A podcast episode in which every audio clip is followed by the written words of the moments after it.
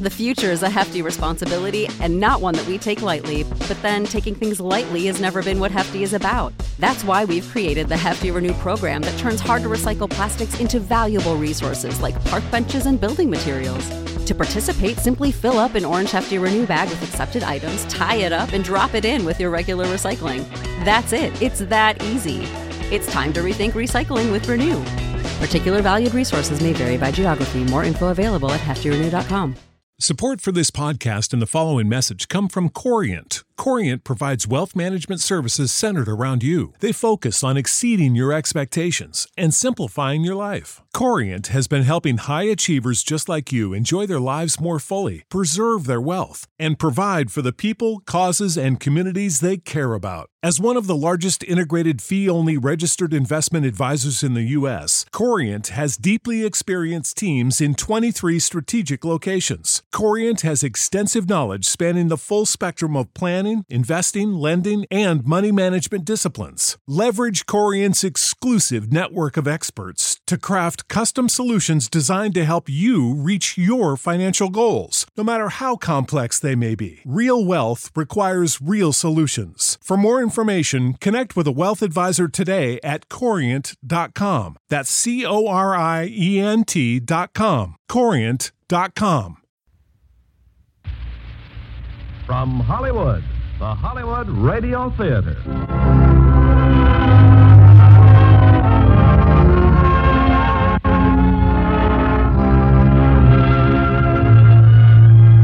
Starring Joan Fontaine and Mal Ferrer in Undercurrent. Ladies and gentlemen, your producer, Mr. Irving Cummings. Greetings from Hollywood, ladies and gentlemen. Our play tonight is the taut, suspenseful story of a young bride who soon discovers her husband's mysterious hatred for his brother can bring complete disaster to her marriage. Undercurrent was one of Metro Goldwyn Mayer's most successful dramas, and as our stars, we have invited one of our most popular actresses, Joan Fontaine, who co stars with Mel Ferrer, high on the list of our distinguished actors. Now, Act One of Undercurrent starring Joan Fontaine as, Ann, as Anne and Mel Ferrer as Alan Garraway.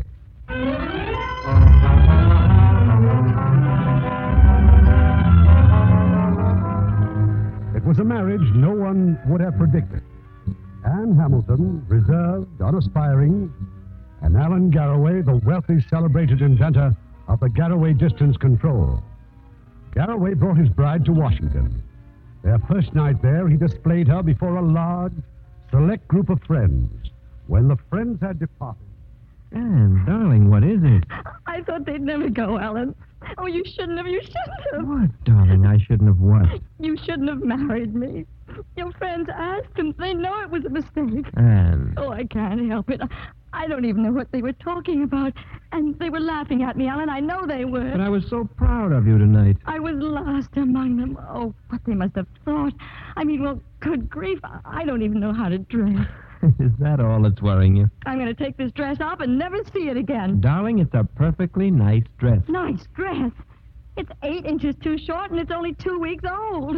Oh, Alan, you're stuck with a wife who doesn't know anything about clothes.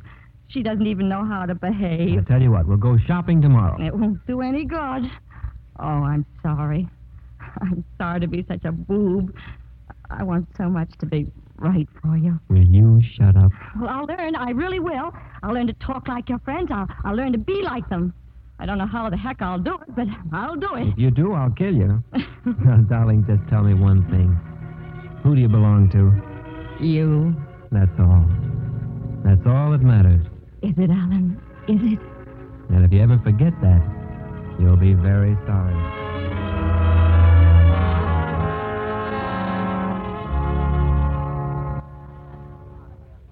Now, if Madame does not mind waiting, I will arrange to have some hats modeled for her right away. Well, darling? Oh, Of course, I don't believe any part of this. A mink coat, a beaver jacket, 14 gowns, 12 pairs of shoes. Now, relax. If I relax, I'll drop dead. Oh, Alan, how could you let me wear that brown horror last night? I'm in love with you, darling. I didn't even notice. Oh, but you must have. Oh, don't be afraid of hurting me. I don't know much about these things. Alan Garraway. Well, hello, Hello, Mrs. you, Foster. Alan. Anne is a neighbor of ours from Virginia, an old friend of my mother's. Mrs. Foster, my wife. How do you do? I'm delighted to meet you, my dear. When are you coming down to Middleburg? Well, if business eases up next month, I hope. Well, Alan, she looks like a fine, honest girl. You, you ride, of course. I'm afraid I'm not very good at it. Oh, we're raised on horses in Middleburg, aren't we, Alan? Oh, but definitely. Alan's not a bad rider, my dear. But his brother Michael's the boy with the light hand. By the way, Alan, how is Michael? Michael is always Michael. I hope you'll excuse us, Mrs. Foster. We were just going to. Oh, uh, of course, I'm late for an appointment myself. I'll be looking for you in Middleburg. Goodbye, Mrs. Foster. Alan, you didn't tell me you had a brother. I haven't had time to tell you a lot of things, darling. Look, you, uh, you pick out your hat, Sam. I'll wait out front and get some air.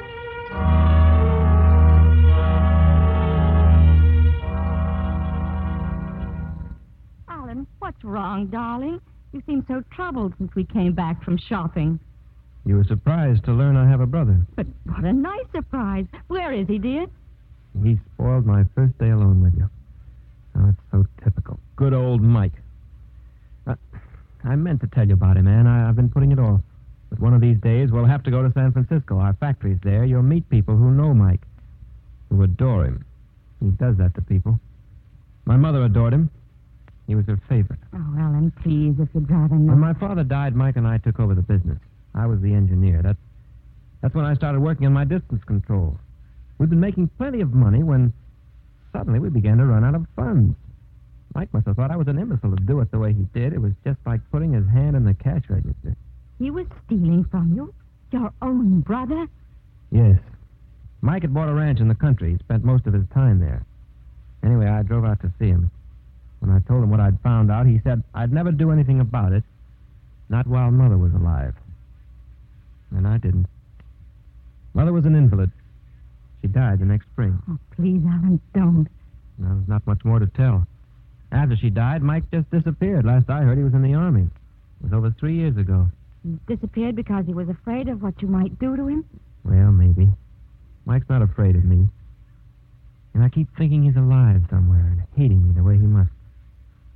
I even felt I didn't have the right to marry him. Oh, Alan, don't. Don't say that. He can't hurt us if, if we never let him come between us. Why should he?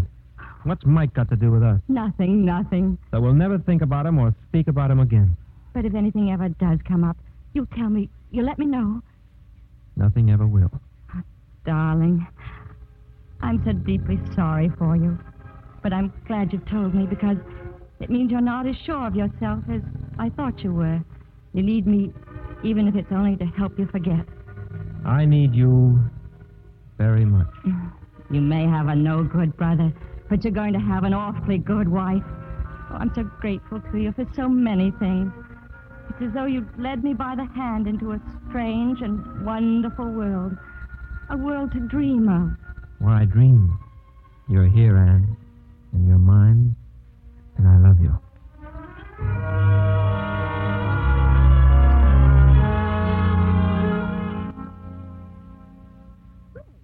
Good afternoon, Mrs. Garraway. Did you have a nice afternoon shopping? Oh, yes, Mrs. Hildebrand. Any messages? No messages, madame. That means that all your invitations for tonight have been accepted. Mm, I don't know what I'd do without you, Mrs. Hildebrand. The perfect housekeeper. How many dinner parties have we given this month? Is it 210 or 211? This is your sixth, madame. Oh, would you mind looking at the table? I took the liberty of arranging the place cards. You know, such a strange thing happened this afternoon at the bookshop. Mr. Garraway left a book there months ago to be rebound. He must have forgotten all about it. It's a volume of English poems. Oh, I'm so glad I found it. Yes, madame. Uh, oh, you'll notice I put Judge Putnam on your right. What? Oh, yes. Uh, who is this one, Mrs. Hildebrand? Who is Mr. Henry Gilson? A new congressman from the Midwest. I wondered why you placed him in the doorway. He's no one important. Ah, that explains it. If that is all, madame, I had better go to see about the audience. I'm sorry, Henry Gilson. You're just not important, poor guy. We have something in common, the two of us. Well, I think you are important. Henry, you and Mr. Justice Putnam are changing places. There. Now, Weldon, tell me, Congressman Gilson, uh, just what part of the Midwest you come from? Just uh, what part of the Midwest you come from? Iowa. Oh, I love Iowa. It's so big and uh, so full of corn, isn't it? Yes, ma'am. Yes, it certainly is. Excuse me for a moment. Uh, shall we go into the other room for coffee? It was such a lovely dinner, Mrs. Garraway. Thank you, Mrs. Postgate. My dear, your gown. What exquisite taste you have. I will Ah, thank you, Madame Lefebvre. Oh, Anne, just a minute. Thank you, Mr. Garraway.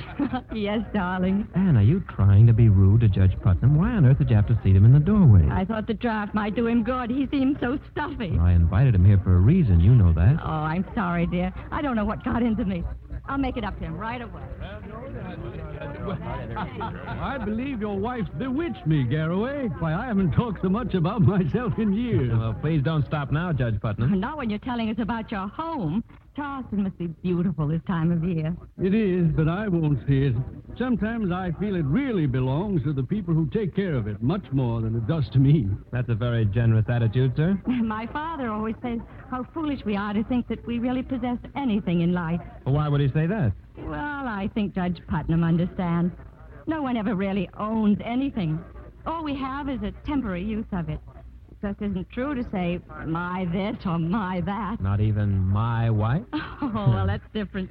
You know, I um, I read something today which says what I mean better than anything I've ever heard, and uh, I'm ashamed to say I memorized it. I'd love to hear it, my dear. Well, I found it in an old book of poems. Um, this particular poem was marked, and I thought to myself, the man who marked this poem is someone I understand and someone who understands me. Remember it, Alan? Remember what? My house, I say, with hark to the sunny doves that make my roof the arena of their loves. Our house, they say, and mine, the cat declares, and spreads his golden fleece upon the stairs. And mine, the dog, and rises stiff with wrath as any alien foot profane the path. That's charming, Mrs. Garraway. well, I may have left out a line or two, but that's the general idea. Anne, I, uh, I think Dr. Fort would like another brand new. Of course. Uh, you see, Judge Putnam, poetry is one of Alan's hidden vices. That's a wonderful girl, Garraway. Yes. Yes, she is. I'm a very lucky man.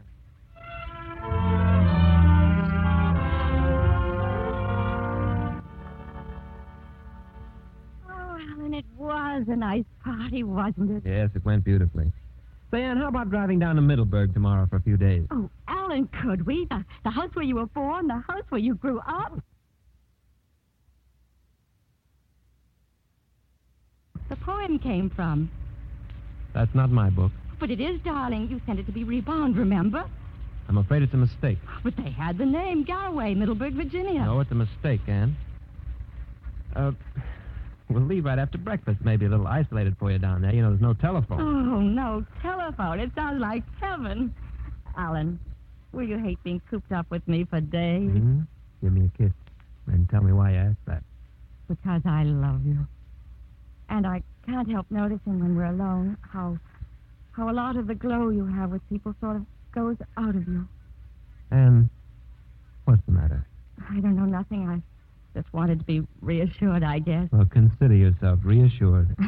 About this book, if it's a mistake, I suppose I'll have to return it, but I hate to. Um, what's the penalty for stealing books? Will you stop shoving that book at me? Can't you see I don't want to discuss it? Alan! Don't you know by now whose book it is? You even memorized the poem he marked. I told you it wasn't mine. It's his. It's Michael's. He got you, didn't he, Anne? The sweet, gentle boy who loved poetry. He understands you. Isn't that what you said? I memorized it only because I thought it was yours. Yes, of course you did. Oh, Anne, that was very unfair of me. I, I shouldn't take it out on you the way I feel about Mike. Please, please forgive me. I forgive you, Alan.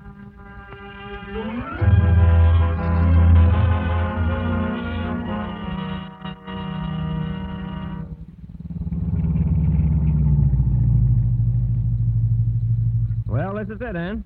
This is Middleburg. Oh, what a lovely old house. Oh, it's a dream. George, we're here, George.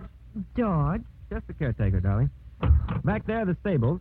Orchard's on the other side. You know that Mrs. Foster you met? Well, she lives beyond that stretch of woods there. Alan, you have a dog. Yeah, that's Bait.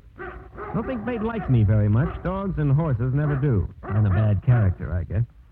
Hello, Bait. Come here, boy. Hey, now, don't you back away from me. You're supposed to be glad to see me. Come here, dog. What you carrying on like that for? Come back. Mr. Allen. Well, I'm sure glad to see you, sir. Well, that's all right, ma'am. That ain't used to strangers. George, this is Mrs. Garraway. I'm glad to know you, George. Place looks fine. Oh, it's just beautiful. thank you, ma'am. You can get the bags out of the car, George. I'll show Mrs. Garraway. Well, I've saved the living room for the last, Anne. Well, here it is. Oh, how charming. I suppose it could be. A little grim right now. Oh, not grim, darling. A little lonely, perhaps, a little unused. Uh, Alan, I've been looking for pictures. I'd like so much to see a picture of your mother. Everything all right, sir? Oh, yes, George. Come in. Isn't there a picture of your mother somewhere? Well, there used to be, ma'am, but. I, uh. I took them down, Anne. I've stored away most of the personal stuff. Would you like to drive over to Mrs. Foster's? No. Well, not if you're tired, dear, but I want to speak to her about buying a section of those woods we passed. Oh, well, you run along, darling. I'll unpack while you're gone. I'll be back by dinner time.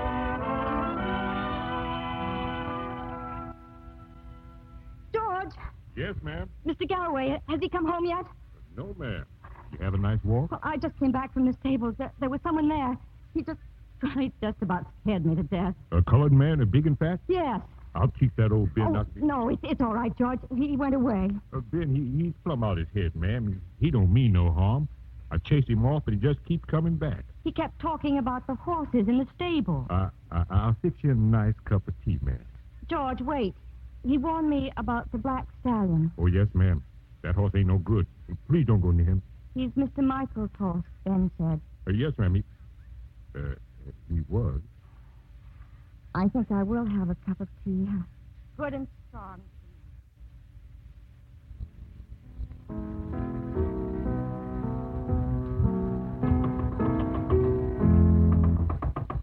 George, that must be Mr. Garraway. I'll go, ma'am.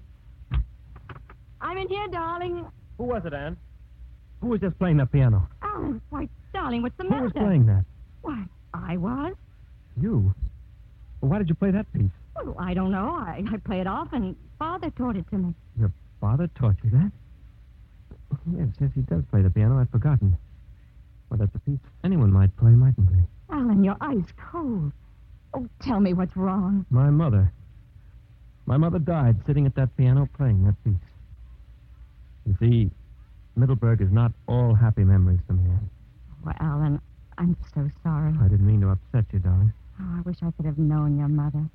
But finding out that she loved that piece, too, makes me know her a little, doesn't it? That's a bond between us we didn't know about. Yes. I, uh, I guess dinner'll be ready soon. Oh, bring them in there, George. I'll fix the cocktails, ma'am. Oh, thank you. George, Mrs. Galloway must have been a wonderful woman. Yes, ma'am, she was. She was an invalid for a number of years, wasn't she? Yes, ma'am. But she laid up there in her bed, never complaining, always smiling. This piano must have been a great comfort to her when she did get up. Piano, ma'am? Well, Miss Garraway never played no piano. She didn't, but she died sitting at that piano, didn't she? Oh, no, ma'am. She died upstairs in her room, ma'am. George, can serve dinner any time it's ready. Yes, sir. I'm starving. Be ready in just a minute, sir. Ah, cocktails. Well, we can use these, huh, dear? George's cocktails are the best. Almost good enough for you. Well? To us, darling. Yes, Alan. To us.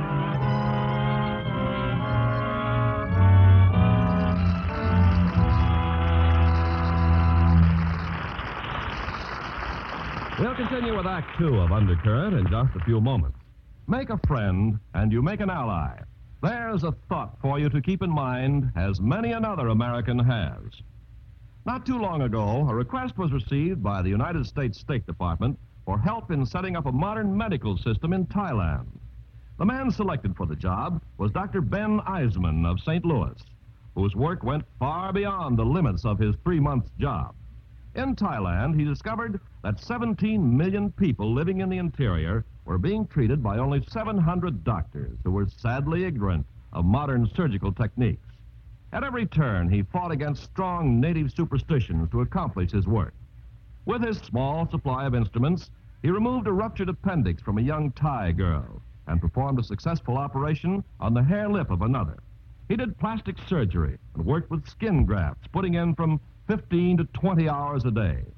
In the evenings, he completed two medical textbooks, which were translated into the Thai language and were given free to any doctors or technicians who asked for them. Through Dr. Eisman's efforts and with American medical aid, a program was set up to raise the standards of health and medical education in Thailand and nearby countries. Thanks to Dr. Eisman, America has won herself more grateful allies. In recognition of his works, U.S. Envoy Edwin Stanton wrote these words to Dr. Eisman You are one of the greatest ambassadors of goodwill America has ever sent abroad. Thus, Dr. Eisman had the personal satisfaction of knowing that by helping others, you help your country. And now our producer, Mr. Cummings. Act two of Undercurrent, starring Joan Fontaine as Anne and Mel Ferrer as Alan.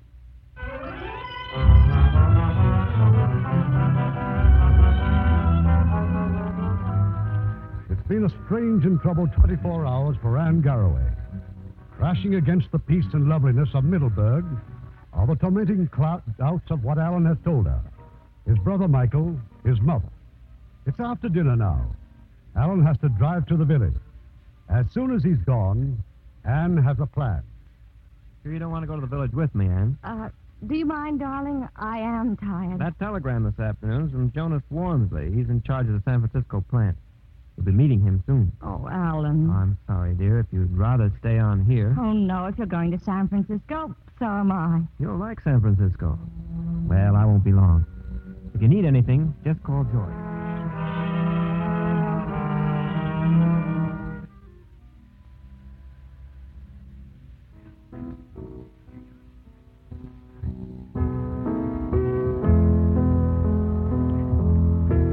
All right, George, what is it? Miss Garraway. I said, what is it, George? Nothing, ma'am. Nothing. What were you afraid of just now? You knew I was in here. No, ma'am. I heard the car drive off, and I thought you'd gone too. No lights turned on Oh, in I your room. turned them off. Who did you think was in here, George? Who used to sit at this piano and play that piece? Oh, please, ma'am. You aren't nobody, ma'am. That's not true. Who did you think it was?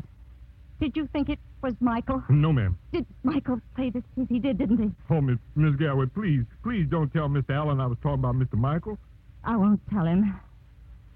George, Mr. Allen has been terribly hurt. We've got to find a way to help him. Just, just tell me what I could do. No, there's not much you can do, George, is there? We'll be leaving soon for San Francisco. What has to be done, I must try to do myself.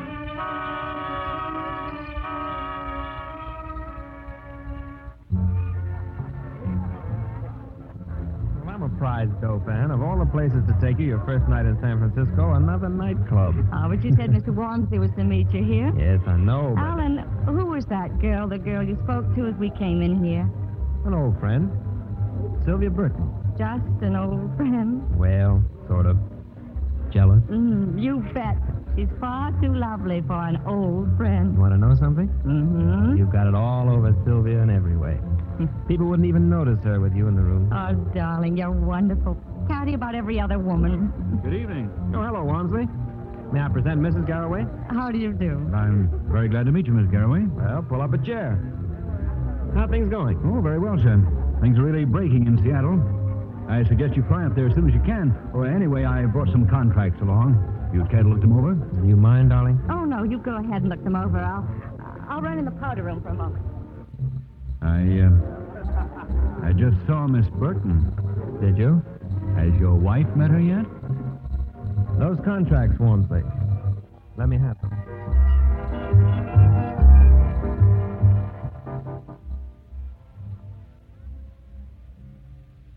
Oh, hello, Mrs. Garraway. Oh, uh, Miss Burton. How do you like San Francisco? Oh, it's wonderful. So many bridges. Yes, so many to cross. I beg your pardon. Uh, what do you hear from Michael? Oh, nothing much. Did you ever meet him, Mrs. Garraway? Uh, no, I haven't, but I'm looking forward to it. You know, there have been some pretty unpleasant rumors about Michael. Well, whatever they are, I'm sure they're not true. Sorry.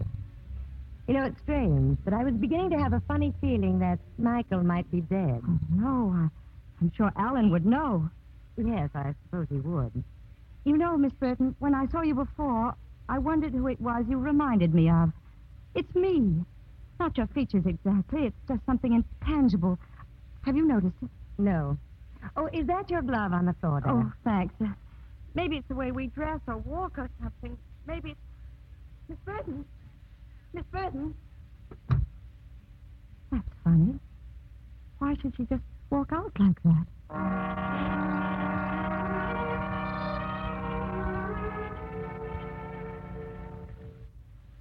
Well, what do you think about that, Mrs. Garraway? Oh, I'm very impressed, Mr. Walmsley. I only wish Alan were here to see how impressed I really am. I imagine he's in Seattle by now. Is there anything else around here you care to see? Yes, I'd, um, I'd like to see some photographs. Photograph? it's silly of me, isn't it? It's, but it's such a big plant now and so impersonal. What was it like when it started, Mr. Walmsley? The plant, the employers. Who was here in the beginning? Well, there's a picture on that wall behind you, Mrs. Garraway. Oh, yes.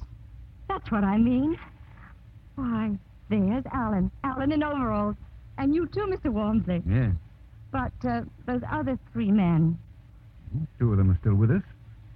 The other one is dead. who was he, Mr. Walmsley? His name was Carl Stoyan.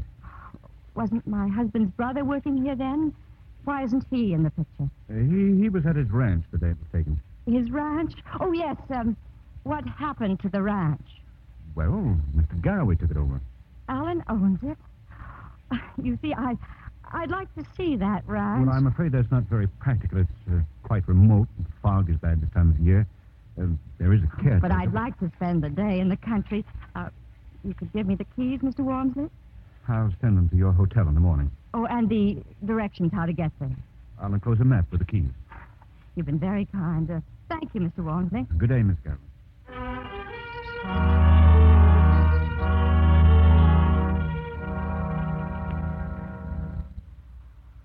You're looking for someone, miss? Oh, hello. Um, I'm Mrs. Alan Garraway. How do you do? You're the caretaker? Why, uh, yes, yes, I am.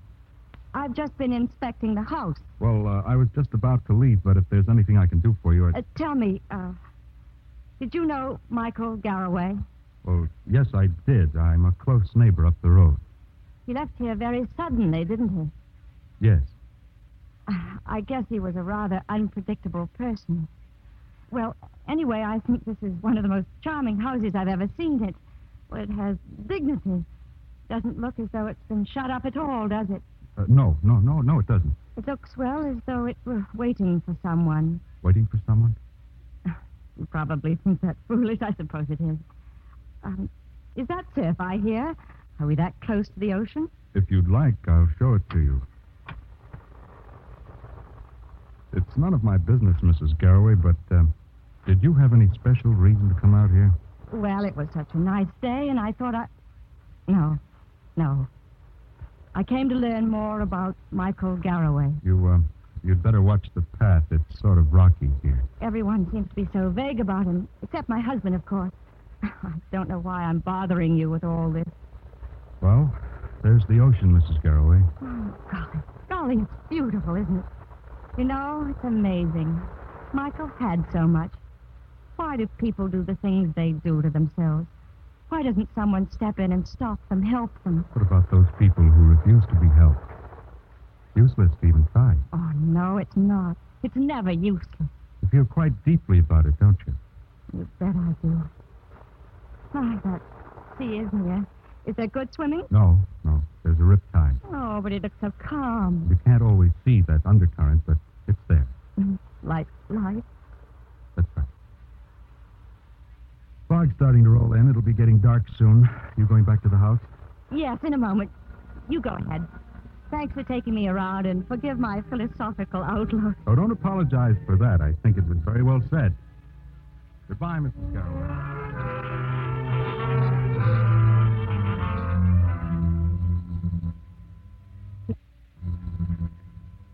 His house. Michael's house. just as he left it, with the walls can't talk and the books, the chairs. What are you doing here? Alan! What are you doing here? Alan, you frightened me You so. came here looking for something. I asked you not to pry. I asked you to forget about Mike. Alan, you didn't leave Seattle just because. Walmsley telephoned me. He said you'd asked him for the keys. Yes, I thought it was important that I come. You're my wife, Anne. You've never even seen Mike, and yet he's managed to get a hold on you and make trouble between you. Oh, darling, I'm only He had a trying. diabolic cleverness about pushing people around. He always knew how to get his own way. You keep saying had and you. Is he dead? How should I know if he's dead? I hope he is. Alan, how How can much you? do you think I can stand? He's got you sneaking around corners trying to find out things about him. What have you discovered? I'm here to help. Let's find out everything we can about him. A man who likes music and books, wouldn't you say? The strong, silent, philosophical type. He'd have read your poetry and told you whimsical stories about his neighbors. You'd have fallen for that, wouldn't you, Anne? Oh, Alan, I'm sorry. I know you're sorry, but that doesn't help. Why couldn't you do as I ask? If there's anything else you want to know, ask me now. Don't ask Walmsley or the natives or the bellboys at the hotel. Ask me. I'll tell you anything if you'll only stop bringing him into our life. I was wrong to come here if you didn't want me to. But for you to shout at me and treat me as though I were a criminal. Alan, whatever I did, I did for us. To try to find out why it is he comes between us because of him. Our life together, he's hurting our marriage, and I, I want our marriage. We'd, we'd better start back to town.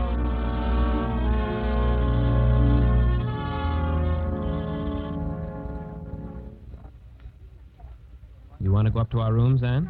Or would you rather have dinner first? I'd rather go up if you don't mind. I'd like. Alan, wait. What's the matter? Listen, that woman over there. Oh, Galloway's through all right. This cab was all set for reconversion. Galloway knows all about oil conversion. Did you ever see his wife? Anne, please. No, I, I want to listen. I saw her in Washington the day they arrived. She couldn't have looked dowdier. Of course, the poor girl had on a Sunday dress, but red. We can go up now, Alan.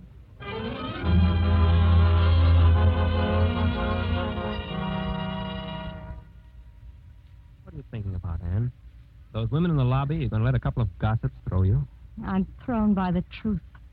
I was rather dowdy that first night in Washington. You expected me to be, didn't you? I what? You could have waited for me to meet your friends, but the truth is, if no one saw the before, you wouldn't get credit for the after, would you? Why should I want to do a thing like that? So you could exhibit me as your own invention, like the Galloway distance control. What do you mean by that? You know, Alan, I think I have a glimmering now of why you married me. I want to know what you meant about the distance control. I meant nothing by it. All right, what else do you think?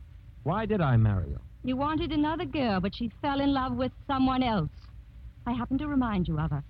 Only I was so terribly admiring of you. And you thought if you could make me outshine Why, her. you're mad. Yes, Alan, I sometimes think I am. I have a feeling as though I were living in a dream, haunted by your obsession, your hatred for your brother all around us. Anne. Anne, things between us look pretty black right now. It's hard to talk, but I do want to tell you that that I love you. The way I acted at the ranch was unforgivable. I'll never speak that way to you again. I'll have to go back to Seattle. You'll have a couple of days to think, but when you do, try to keep a little old-fashioned trust and blind faith in our marriage. I want our marriage too, Anne. It's very important to me. Please try. Yes, Alan. I'll try.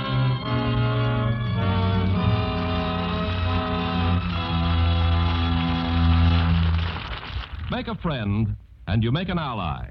There's a thought for you to keep in mind, as many another American has.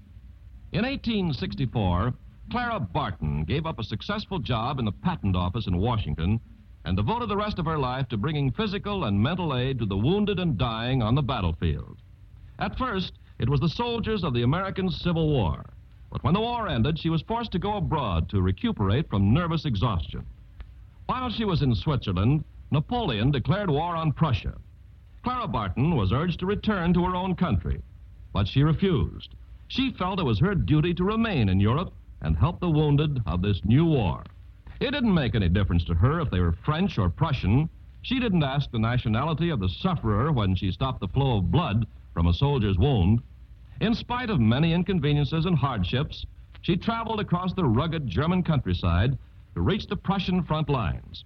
But there she was told that the only way she could be allowed into a frontline camp would be as a prisoner of war. Clara Barton agreed, and as a prisoner until the end of the war, she continued to do her work with the wounded Prussian soldiers. After the war, she remained in Europe to help the defeated French. When she sailed for home in 1873, grateful Europeans bestowed on her many medals of honor, including the Gold Cross of Remembrance, the Jewel of the Red Cross, and the Iron Cross of Merit. Once again, an unselfish American had discovered that by helping others, you help your country.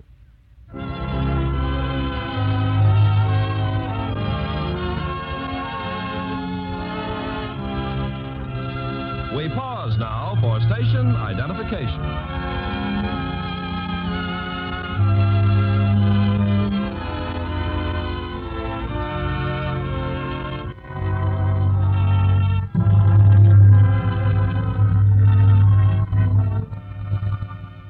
The curtain rises on Act Three of Undercurrent, starring Joan Fontaine as Anne and Mel Ferrer as Alan.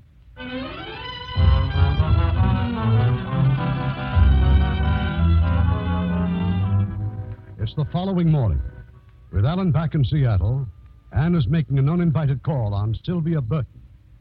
Very nice of you to see me, Miss Burton. You have a reason for coming here, I suppose. There are some questions I'm trying to find the answers to. I'm rather curious about a few things myself. As far as Alan is concerned, I despise him. Does that answer one of your questions? Not quite. I love him. But it's not Alan I want to know about, it's Michael. I can imagine. All I know is that he and Alan had a terrible fight and Michael disappeared.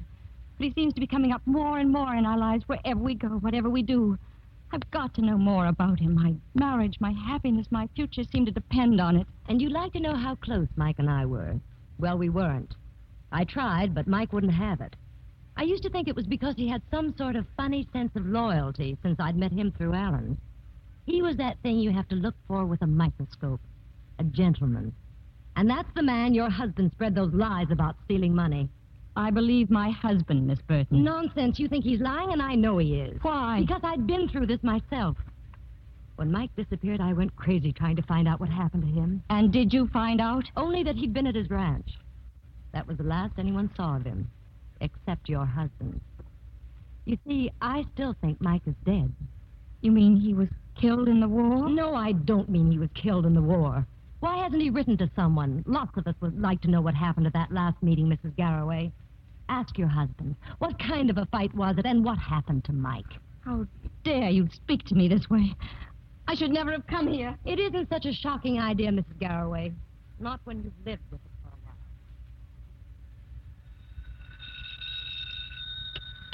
Hello? Mrs. Allen Garraway? Yes.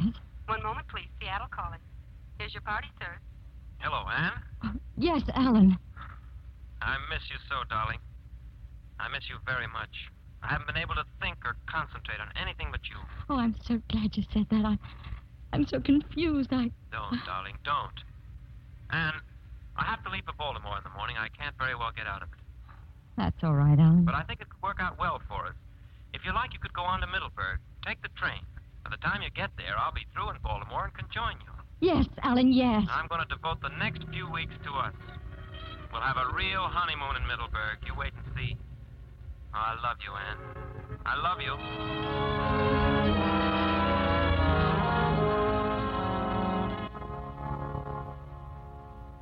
I wish I'd known you'd come into Middleburg, Miss Garraway. I wish you'd told me. Why, George, I don't think you're glad to see me. Oh, no, ma'am. I'm real pleased. Uh, when'll Mr. Allen be here? He'll be here later tonight. George, why do you wish I'd let you know? Uh, just, uh, just so that I had a little time to fix things up. Such as out there, George, out there by the stables? A little time to tell whoever it is out there to go away? Miss Garraway, there ain't nobody out there, Miss Garraway. Oh, I don't mean old Ben either. Just now, when I was walking, the dog saw him. Bate saw him. Bate was all excited, jumping up and down and wagging his tail. But you didn't see nobody, ma'am. No, no, I didn't. It was too dark, and I was frightened, I suppose. I, I came straight back here. Oh, let it pass. Please, Miss Garraway, uh, let it pass. I can't, George. I'm I'm not frightened now. I'm going back to the stables and look for my things.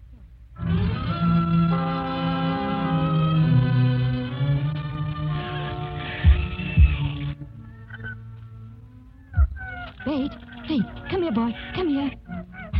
There's no one here now, is there, Bate? But he was here and you saw him, didn't you? You saw Michael. He's alive, isn't he? I thought that Sylvia Burton was right, that Alan had killed him. But everything that Alan said about him is true. Michael's here and he's hiding. That's why George. Oh, Alan, Alan, how could I? How could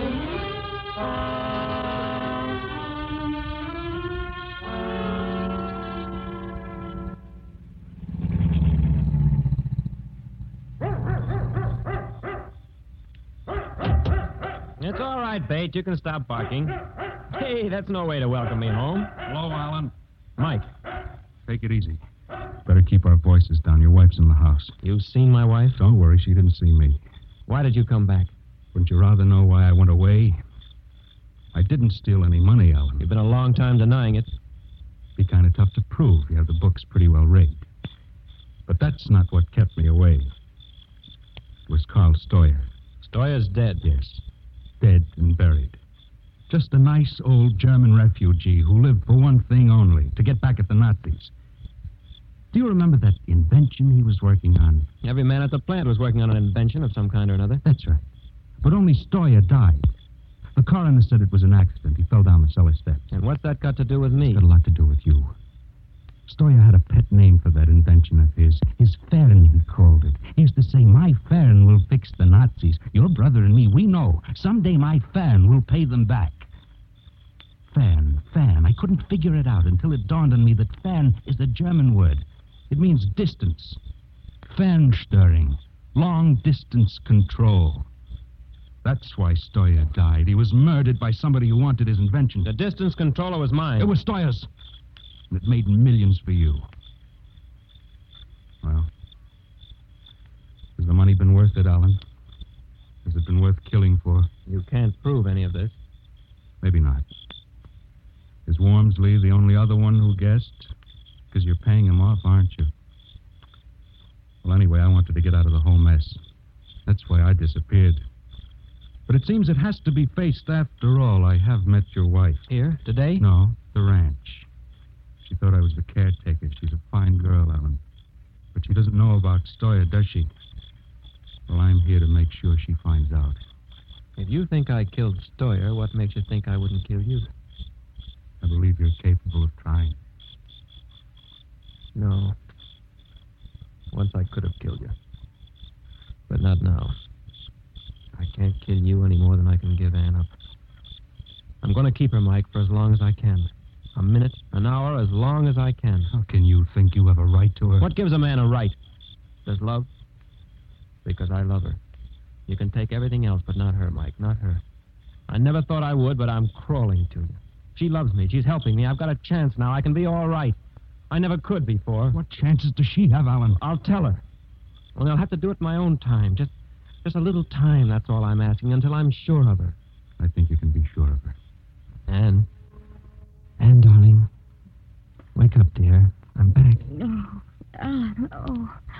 Oh, forgive me, darling, forgive me. Forgive you? I've, I've been so wrong. I, I've got to tell you something, and I, and I'm so deeply ashamed. I, I thought such crazy things about you. I thought that, I thought you'd killed your brother. No, darling, listen to me. I thought that, and I was going away and never see you again. You were going to leave me? I couldn't have stayed. I couldn't have you endured. couldn't have endured living with a murderer. Oh, but it's all over. I- I know he's alive. I'm, I'm able to breathe again. Yes, Anne. It is. It is over. And no one will ever come between us again. Oh, Alan, I, I want you to listen to me. You remember that I once told you that Michael was your obsession? Yes. I was wrong. I think he's my obsession. I, I want to drive him away, but there's something unfinished somehow. I think if I could see him, hear him speak, then I'd then I'd know him the way you do, as a man, not a shadow, someone who was cruel and wrong and who's hurt you. Oh, I was so wrong about him. Everyone was. Everyone. Whom did you speak to about Mike? Sylvia Burton. She thought you killed him. And you believed her. Were you glad she was wrong? Glad. Oh, yes, Alan, yes. Then why are you unhappy? That's what I'm trying to tell you. You're still here in my mind somehow. You've got to help me. I, I don't understand it. Do you understand? Yes. Yes, I think I do. You're in love with him. No. You're in love with him, aren't you? Oh, no, no, how could I be in love with someone that I've never seen? Oh, but you've seen a lot of Mike. A book, a poem, his house, a girl who once loved him. Aren't you jealous of Sylvia Burton? Why did you go to her? What did you really want to know? Alan, please. You go to anyone who could talk about Mike. You wanted to believe what they had to tell you. You never believed me. You don't believe me now. Stop it, Helen. Stop It wasn't my happiness, our happiness you were trying to find. It was him. Oh, that's not You were true. so relieved just now, not because I hadn't killed him, but because he was alive. You'll go on looking for him, won't you, Anne? And after you find him, then what? Will you leave me? Alan. Don't you see what you've done? You'll never leave me, Anne, never.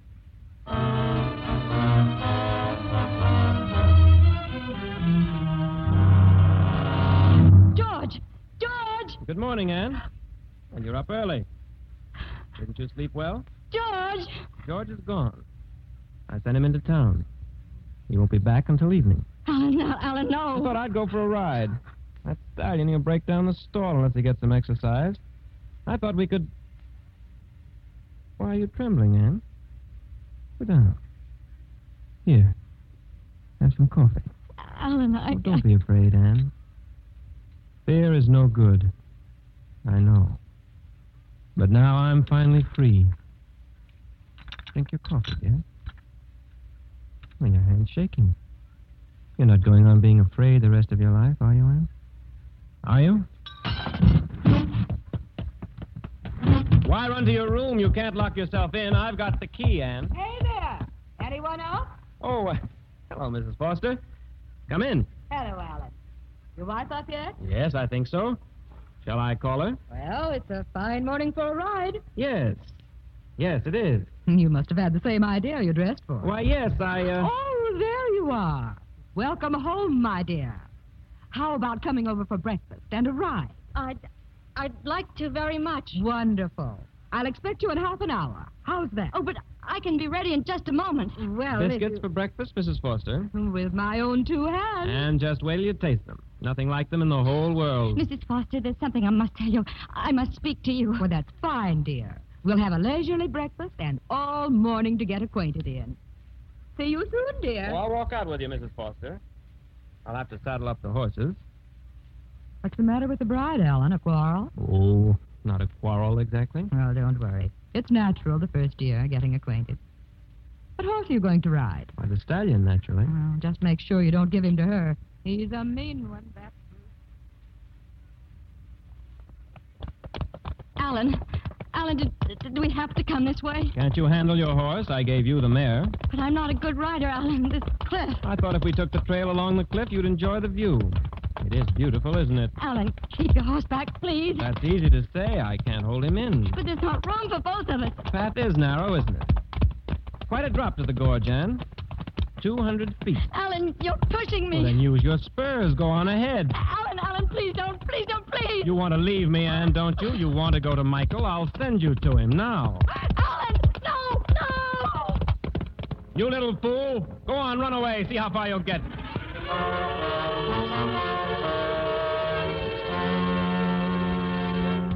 Anne. Anne. What happened? Did your horse throw you? Oh, that's quite a bruise on your head. Or did you hit a low branch? It hurts, doesn't it, Anne? But nothing's going to hurt you anymore. I'm going to kill you, Anne.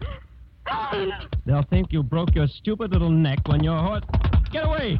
Get away from me! You...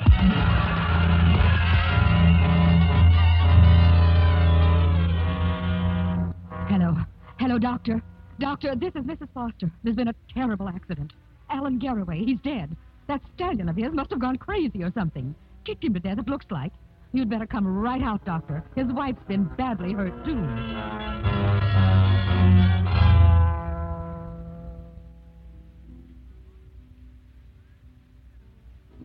That music is beautiful, Anne.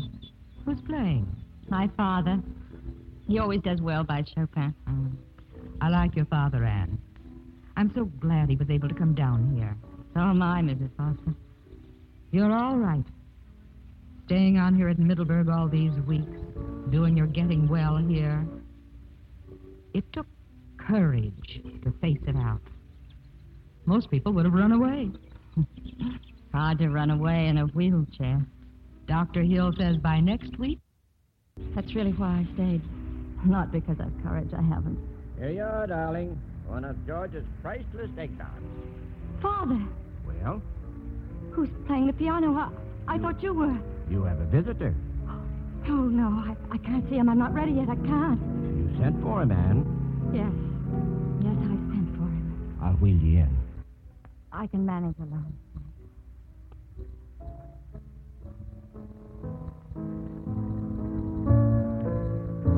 You're Michael, aren't you? Yes. I'm sorry, Anne. I should have told you that day at the ranch. I think I knew. Not at the ranch, but afterwards. I think I knew. You sent for me. Yes. I think I'd have come in any case. I was just waiting until you were well. Well, it seems that now I'm a very rich woman. Yes. It's wrong for me to have it. It belongs to you. No. No, it, it belongs to someone who's dead now. Carl Stoyer, his heirs, possibly. They must have it then. I'm a bad liar, Michael. I, I didn't send for you because of the money. The lawyers could have handled that. I wanted to know you. Now that you do, I'm happy to know you, Michael. thank you. There are other things I must tell you. I won't forget Alan. I loved him very much. Not at the end. It was gone then. But I did love him. I know. Anna, I almost got you killed. I was here the night before. I, I saw Alan, talked to him. I should never have left. I looked for you, Michael. I went away that night because. because I was full of guilt about my feelings for you. I, I had no business to feel the way of, about you that I did, my, my brother's wife. I won't talk about it now, but someday. Yes, Michael.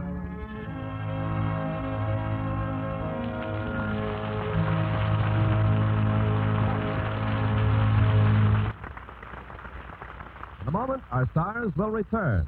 The town of Kotzebue, Alaska, had very little defense against the fire which raced through it on a winter's night.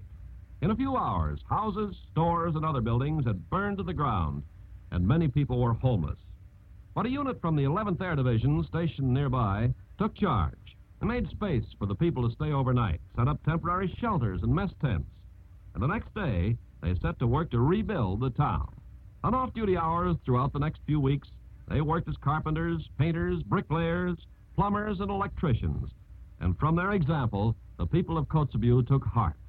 As the town was rebuilt, so their hope for the future was rekindled. Such acts by you and your friends today are shaping our world of tomorrow. Now, Mr. Cummings with our star. And here they are, stepping forward to the footlights Joan Fontaine and Mel Ferrer.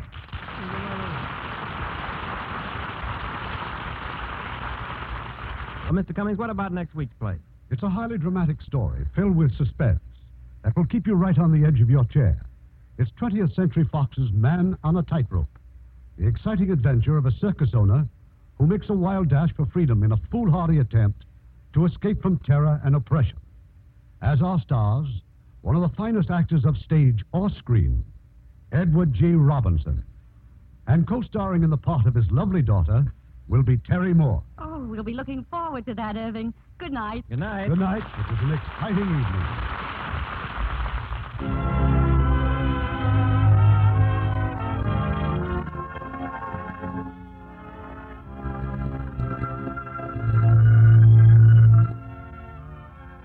The Hollywood Radio Theater is produced by Mr. Irving Cummings. Our orchestra is under the direction of Rudy Schrager.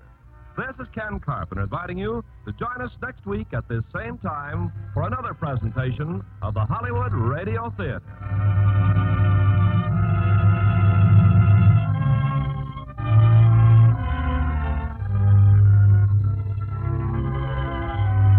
Hollywood Radio Theater is a presentation of the United States Armed Forces Radio and Television Service.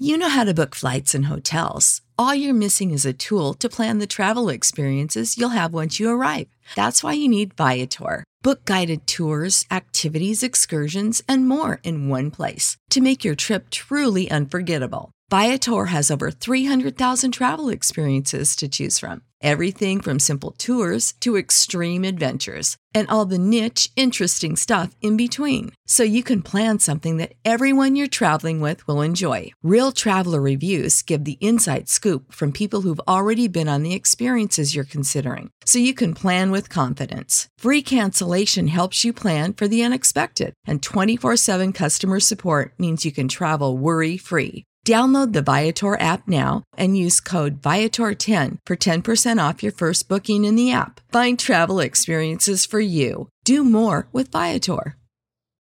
When you need mealtime inspiration, it's worth shopping Kroger, where you'll find over 30,000 mouthwatering choices that excite your inner foodie. And no matter what tasty choice you make, you'll enjoy our everyday low prices, plus extra ways to save, like digital coupons worth over $600 each week. You can also save up to $1 off per gallon at the pump with fuel points. More savings and more inspiring flavors make shopping Kroger worth it every time. Kroger, fresh for everyone. Fuel restrictions apply.